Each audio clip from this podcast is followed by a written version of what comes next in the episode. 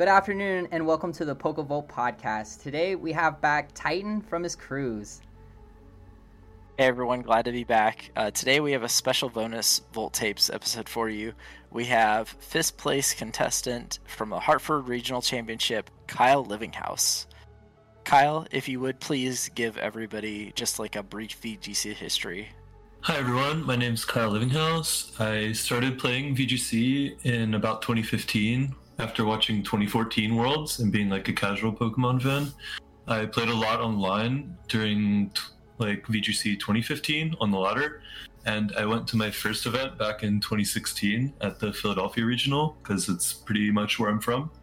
Um, since then, I like had my breakout and I got 10th place at NAIC in 2018, and since I've qualified for the last three World Championships, and uh, I've top cut th- eight regionals along the way and one international too. So it's been a fun ride and really excited to be on the podcast today and talk about some Pokemon. Making day two cut is huge. It's like a huge goal of mine. Um, as a new VGC competitor, what is it like competing on a day two of a regional? So I think um, competing during day two can feel a lot different depending on like what your goals are and how long you've been competing. Um, like my first day two was NAIC 2018, and I was just really happy to be there, but I was also sweating, very nervous. I couldn't sleep. Um, it was it was honestly a pretty bad experience, but it was one that you have to have. Um, it, like with time and experience, um, you, you, eventually get there, and it's just good. Um, you want to have those games in day two. It's another level of competition. Pushing for that cut is really a huge adrenaline rush, and uh, yeah, day two is just it's an enhanced version and it's really cool that we all of our regionals are this structure now. It used to be just the internationals that would hit the numbers.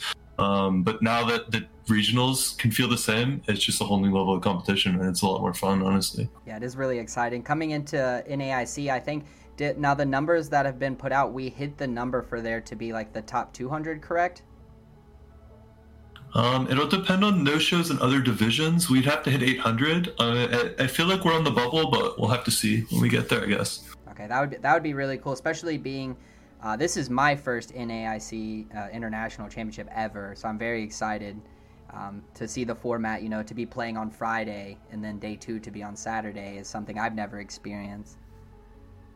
Yeah, it's a it's a better format, honestly. I like having um, just because you get to see the finals on the third day. Like that's always just a spectacle. Um, the internet's like layout is just a bigger venue. Um, it's just more hype, more on the line. Like you can't ask for better. So 2022 Secaucus Regionals placing top five, and now top five at Hartford. Uh, so how was it adjusting from like Dynamax to Tera for you? I would say that Dynamax is probably like one of my weaker formats. So adjusting from Dynamax to Tera hasn't been so bad because Tera feels like more like pre Dynamax to me. It feels more like real Pokemon. Dynamax felt pretty much like fake Pokemon, I won't lie. So um, it really, my roots in playing 2015, 2016, 17, 18, and 19, all those years of uh, no Dynamax, like just those doubles fundamentals um, really got me uh, used to like what we're at with the Tera format. I think it's not too big of an adjustment for me. Honestly, I struggled a lot more in Dynamax. I went to a bunch of regionals, and that uh, Secaucus result was the really only good one I had the whole year. So um, I'm happy with the new mechanic and where I'm at with Tera. It's a lot more fun, and I feel a lot more consistent. Yeah, that's something I've noticed with Dynamax too. Kind of how you said, like it felt like a fake Pokemon. Um, I've been a Pokemon player my entire life, and I've always kind of, you know, been on Showdown, OU, and Double Battles. And the when Dynamax came in, it was something that like I had to hard adjust to that. And then, kind of like you mentioned with Tera, it really did feel like Pokemon again. And that was something that was like a fresh of breath air to me because there was so many things to learn with Dynamax that it would stop you know, or prevention of certain things, and then stat buffs on certain moves. Um, so there was a lot to it, and I do think that that's a very cool point. I've never thought about it like that, taking it back to that fundamental core of your skill set. I feel like I'm one of the only people that really loved Dynamax. Like I loved Dynamax. Don't get me wrong, I didn't mind it honestly. I just prefer every other format. I love all Pokemon, but like Dynamax has got to be like a lower tier for me. And there were some Dynamax formats where I enjoyed sometimes, but like the legendaries, like with Series 12, it just was like a little bit too much. Um, but you know, there are still some fun teams and still had some fun runs. But overall, I prefer a lot of the other formats that we've had. With that, uh, so prepping and going into NAIC, um, do you expect heavy swings in the meta? With Reg C having so much time to develop, I, I feel like I've seen kind of like a cycle wheel going around where teams that were good in the beginning of Reg C will kind of like pick back up again. Um, so, do you see a hard swing coming into NAIC, or do you think that it kind of balances out to some of the teams that we've been seeing that are strong? Sure. So, I think at the start of the format, we saw a lot of the Palance teams being very successful. Um, and then I think it took a few weeks, a few events, um, like since EUIC basically, for people like figure out, okay, how are we going to tackle these Palance teams? Like they're just so strong individually. Um, and so many people are running this team. Like I just have to go in with a good matchup, and that's why you see teams like Snow starting to pop up, and teams like even like JoyX9's Sun team is pretty good into into Palance. I wouldn't say to the same degree as Snow, um, but like both of those weather teams uh, really thrive into Palance. So I think a lot of the meta development was just based around that. And you saw with uh, Malmo regionals, there's only like one or two Palafins in like all of day two of that European regional last weekend, which is just crazy because all the Palafin hate it just converted terribly. Um, so I think it will cycle back where everyone's using Snow and all these other teams, um, and you see Palance not do so well, and now people stop respecting it as much and then all of a sudden Palance might become good again. And it's kind of just like a cycle like you were saying. Um, yeah, so i think, I think, I think we'll see a mix of everything. Yeah i think there's been some sleeper picks on palafin i've seen the team kind of change a little bit and i know tang has been one that's been very good at like kind of very small shifting the palance team to make it work for him. Uh, I, I and I think you're right with that like sleeper pick, you know, that people will stop respecting it and then he'll slowly kind of pick back up. And I think if, as we've seen this Chi Yu bundle core that's floating around, and then the ice core that you're talking about, um, today on Showdown alone, probably the four matchups that I hated facing were the helping hand under the snow with a blizzard. It's just so powerful. I mean, even on a fire resist, I think it was on a Garchomp, I took almost 70% health with a fire Tera.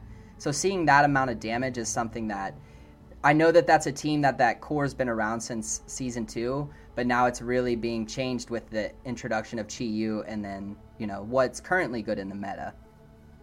Okay. Uh, so Kyle, we've been asking everybody who's come onto the podcast pretty much, what do you think the format is going to be for Worlds?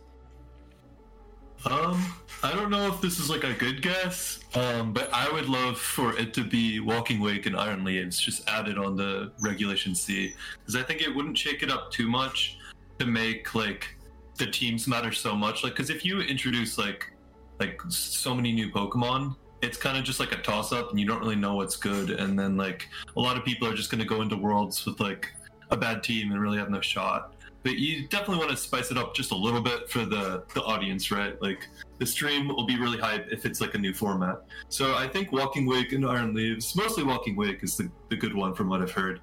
But like just adding those would spice it up just enough while keeping it pretty close to Reg C so that the competitors will be able to like prepare amply. Um, so I'm rooting for that. I hope it's that. I don't have any good reason why. I don't have any inside information from TPCI, but I'm rooting for that. yeah, I think I would agree. I'd like that format. I think that'd be really interesting. Yeah, like you said, it wouldn't shake things up too much, and players would be able to actually prep a little bit for it. But I mean, I think they have like it's like a month and a half after NAIC before Worlds ish.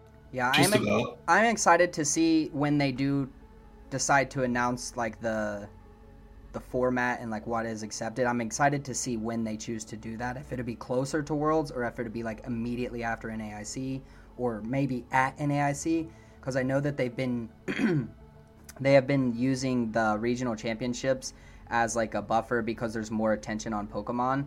So they may make an announcement closer to the date of NAIC itself. Yeah, I'd be down for that. Awesome. Uh, I do want I do want to put in real quick just because I love saying it to everyone. Uh, the Paldean prologue format. I hope to God that that is not what we get. I just still feel like there's that backdoor chance of the two box legendaries that they would love to have on the world stage.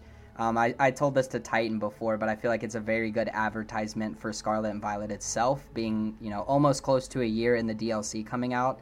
So if people haven't bought the game, to have the box legendaries on a world stage and to be advertising in that respects of you know all the Pokemon that were originally in the the Dex for Scarlet and Violet, um, I I think there's a good chance. I just hope that that's not it. Yeah, no, I agree. I think that you can do stuff like we'll probably have the game for like three years of worlds, so you can mix in some of that other stuff later. Yeah, yeah, exactly. All right, Kyle. I really appreciate you giving us the time to talk to us today, and you know, give our uh, community this little short and sweet bonus tapes here. Uh, is there anything that you would like to say to the community while we have you on the show? Sure. Um, I'd like to thank anyone who said hi to me and supported me during Hartford, of course. Um, a lot of people said hi. Um, went out for uh, some some drinks after with a bunch of people. Met a lot of faces. Um, made it a really fun event. Wouldn't want to really play the game without the friends, honestly, because um, when your run goes bad and everyone's run goes bad sometimes, it's good to have fallback and have other fun things to do. Like you know, the whole the whole weekend um, to be predicated on Pokemon because then when the Pokemon goes poorly and out of your control, like you don't want that to ruin your weekend. But my weekend was double fun because the Pokemon went well and everyone outside the event was just awesome last weekend. It was a well run event and I had a really good time. Um, thanks to you guys for having me on here too. It's been a blast. Well, thank you for coming on, man. Like we really appreciate having such like a strong competitor come on and support our growing little podcast. Really look forward to it. Kind of like you said, we've had that experience too, you know, where our first two regionals this year, you know, the first one in, you never do very well unless you're Justin Tang. So the three and five, and then into Charlotte to turn around to five and four for most of our gang, and then some of us six three, and then even one of our best friends, Darius, made it into day two at uh, Charlotte. So I kind of that you saying that about the friends has been the big thing about the community that has really pulled me back into Pokemon itself is how welcoming everyone has been and just the the friend network has helped me not only in Pokemon but in my own personal life and my goals. The networking has just been unreal. Um, but Kyle, thanks again for being on the show. Uh, Titan, glad to have you back, and we will have our regular episode up this Sunday. Thanks for tuning in.